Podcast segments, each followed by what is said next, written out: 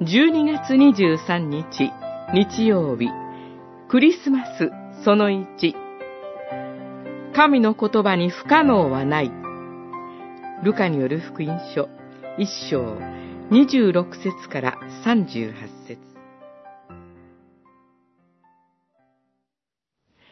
神にできないことは何一つない。マリアは言った。私は主のはしためです。お言葉通り、好みになりますように。そこで天使は去っていった。一章、三十七節、三十八節。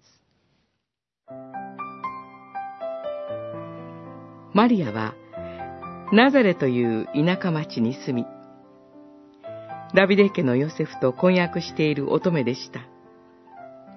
そのマリアの日常に突然、神の言葉が入り込んできました。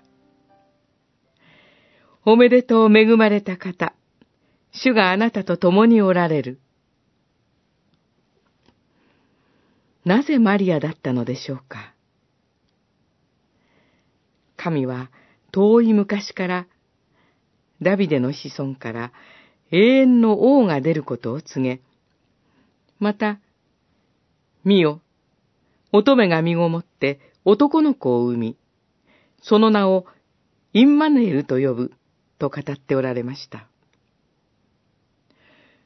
その御言葉を実現するために、神はヨセフと婚約している乙女マリアを選ばれました。